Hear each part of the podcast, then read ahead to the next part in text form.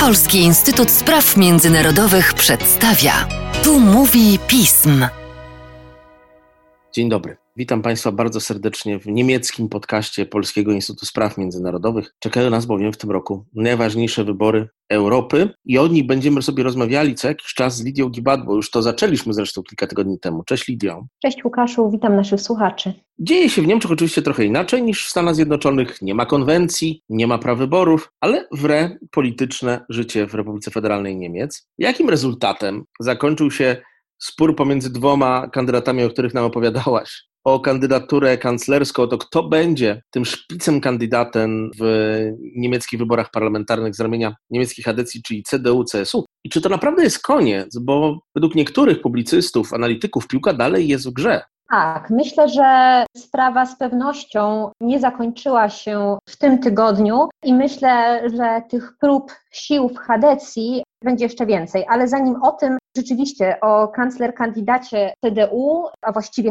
całej Hadecji, ponieważ decyzja zapadła ostatecznie we wtorek i kancler kandydatem Hadeków będzie Armin Laschet, czyli przewodniczący CDU i premier Nadrenii Północnej Westfalii, ale zanim do tego doszło, no y, Laschet musiał stawić czoła dużemu poparciu dla Żydera w ramach własnej partii i właściwie do przyspieszenia tej walki o kancler kandydaturę wydaje się, że Laszeta mogli zmobilizować Zieloni, którzy e, dzień wcześniej podjęli decyzję o swojej kandydatce na kanclerza, ale o tym pewnie porozmawiamy w dalszej części podcastu. Tymczasem Hadecy. Pierwotnie decyzja o kandydaturze Hadeków miała zapaść do poprzedniej niedzieli. Tak się nie stało. CDU zmobilizowana, wydaje się też decyzją Zielonych, zdecydowała o zorganizowaniu spotkania zarządu partii w poniedziałek wieczorem. To przede wszystkim leżało w interesie Laszeta, któremu A zależało na jak najszybszym podjęciu decyzji i B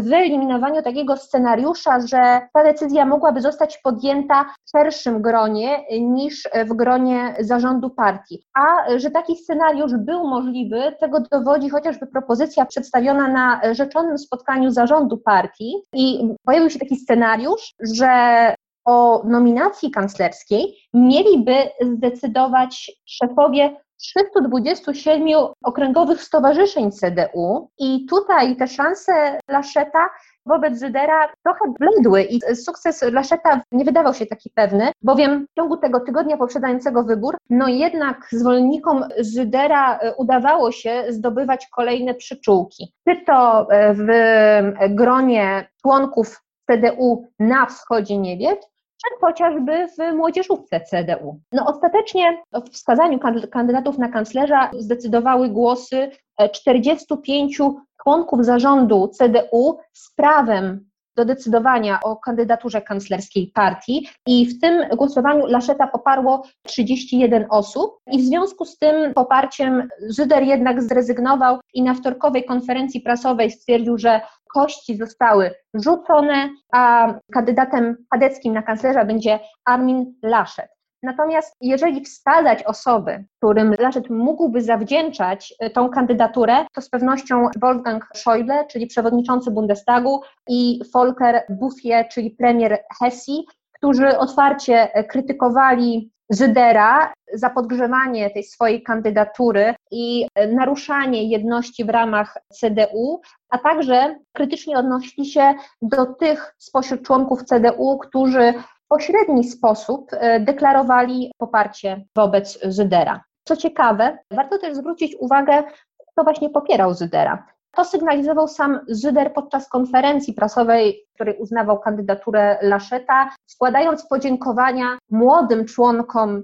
partii, którzy popierają ten nowoczesny kierunek, którym ma zmierzać e, Hadecja kierunek kierunkiem, ale nie tylko kierunkami to się rozwija. Niemieckie życie wyborcze to przede wszystkim wybory landowe, które są bardzo ważną prognozą przed każdymi wyborami federalnymi, choć oczywiście też niekoniecznie, bo specyfika regionalna ma znaczenie. A już w czerwcu, całkiem niedługo, i trwa kampania, wybory w ważnym mimo wszystko landzie, jakim jest Saksonia-Anhalt. O znaczeniu tych wyborów decyduje moim zdaniem bardziej timing bo te wybory w Saksonii-Anhalt odbędą się w czerwcu i to będzie taki ostatni sprawdzian przed wyborczym finiszem we wrześniu, czyli przed e, wyborami federalnymi. Dlaczego jest to tak ważne, szczególnie dla CDU? W Saksonii-Anhalt rządzi Hadecja. Hadecja pod wodzą Rainera Hasselhoffa, czyli jednego z najdłużej rządzących premierów landowych w Niemczech i notabene zwolennika Markusa Zydera. O specyfice Saksonii-Anhalt decyduje również to, że tam rządzi koalicja kenijska od kolorów partii tworzących lokalną koalicję, czyli CDU, SPD i Zieloni dość egzotyczna koalicja, jednak koalicja wymuszona arytmetyką powyborczą, ponieważ w tym landzie bardzo silną pozycję ma e, AfD i Didinkę. A ponieważ dla CDU czerwoną linią, nieprzekraczalną czerwoną linią jest tworzenie koalicji z tymi dwoma partiami, w związku z tym Hadekom nie pozostało nic innego niż utworzyć koalicję z Zielonymi SPD. No właśnie, czerwona linia, która wydaje się być ostatnio testowana.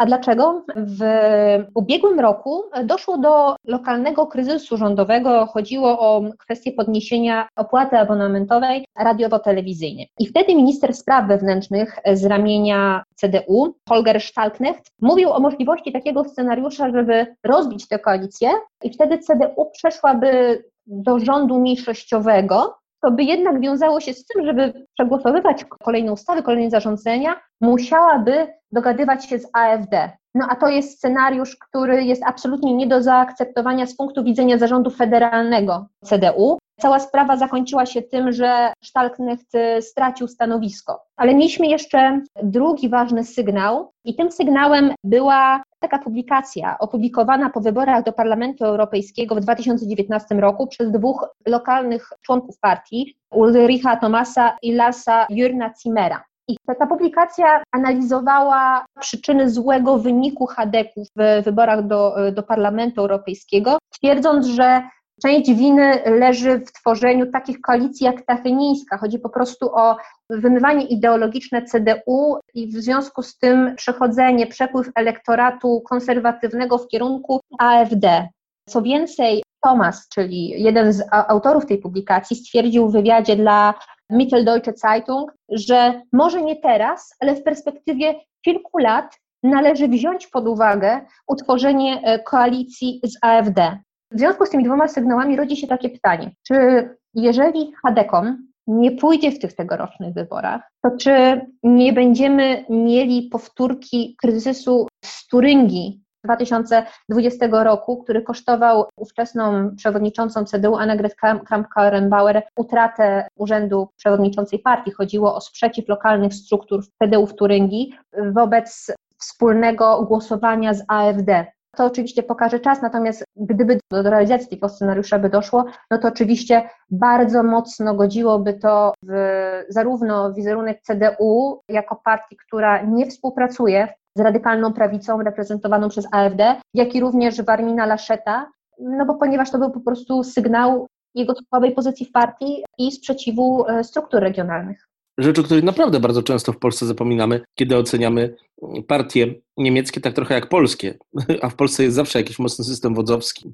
Zieloni chyba chcą nam sprawić niespodziankę. To znaczy, rzeczą bardzo ważną jest oczywiście miejsce dla kobiet w najwyższych sferach państwa niemieckiego. Mamy odchodzącą Angelę Merkel. CDU nie ma takiej kandydatki jak ona, ale kobieta pojawiła się po zupełnie innej stronie. Tak, kobieta pojawiła się po stronie Zielonych. Pani Annalena Baerbock, czyli współprzewodnicząca Zielonych, będzie kandydatką na kanclerza tej partii.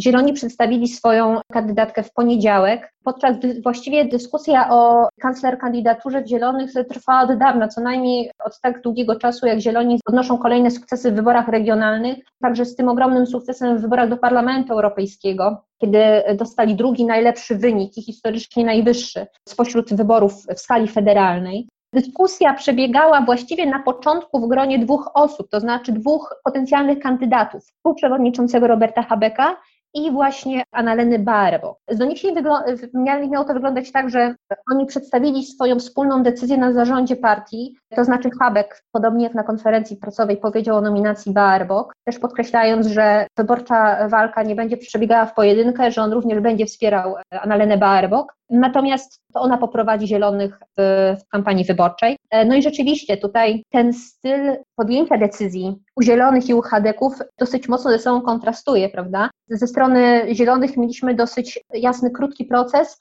Natomiast CDU tę decyzję poprzedziła ponadtygodniowa walka, która na dodatek wydaje się, że jeszcze nie do końca jest zakończona.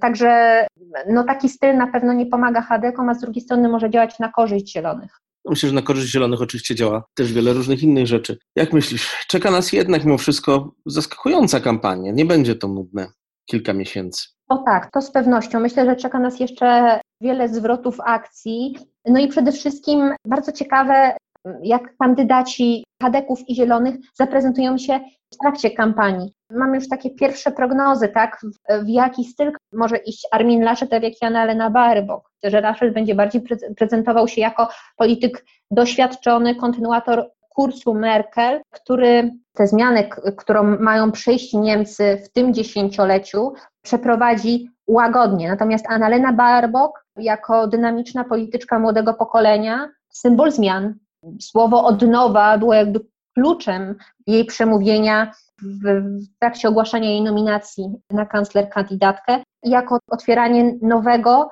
pomerkelowskiego rozdziału w historii Niemiec. To niesamowicie brzmi rozdział pomerkelowski albo postmerkelowski. Dziękuję Ci, Litko, bardzo za dzisiejszy podcast. Dziękuję, Łukaszu.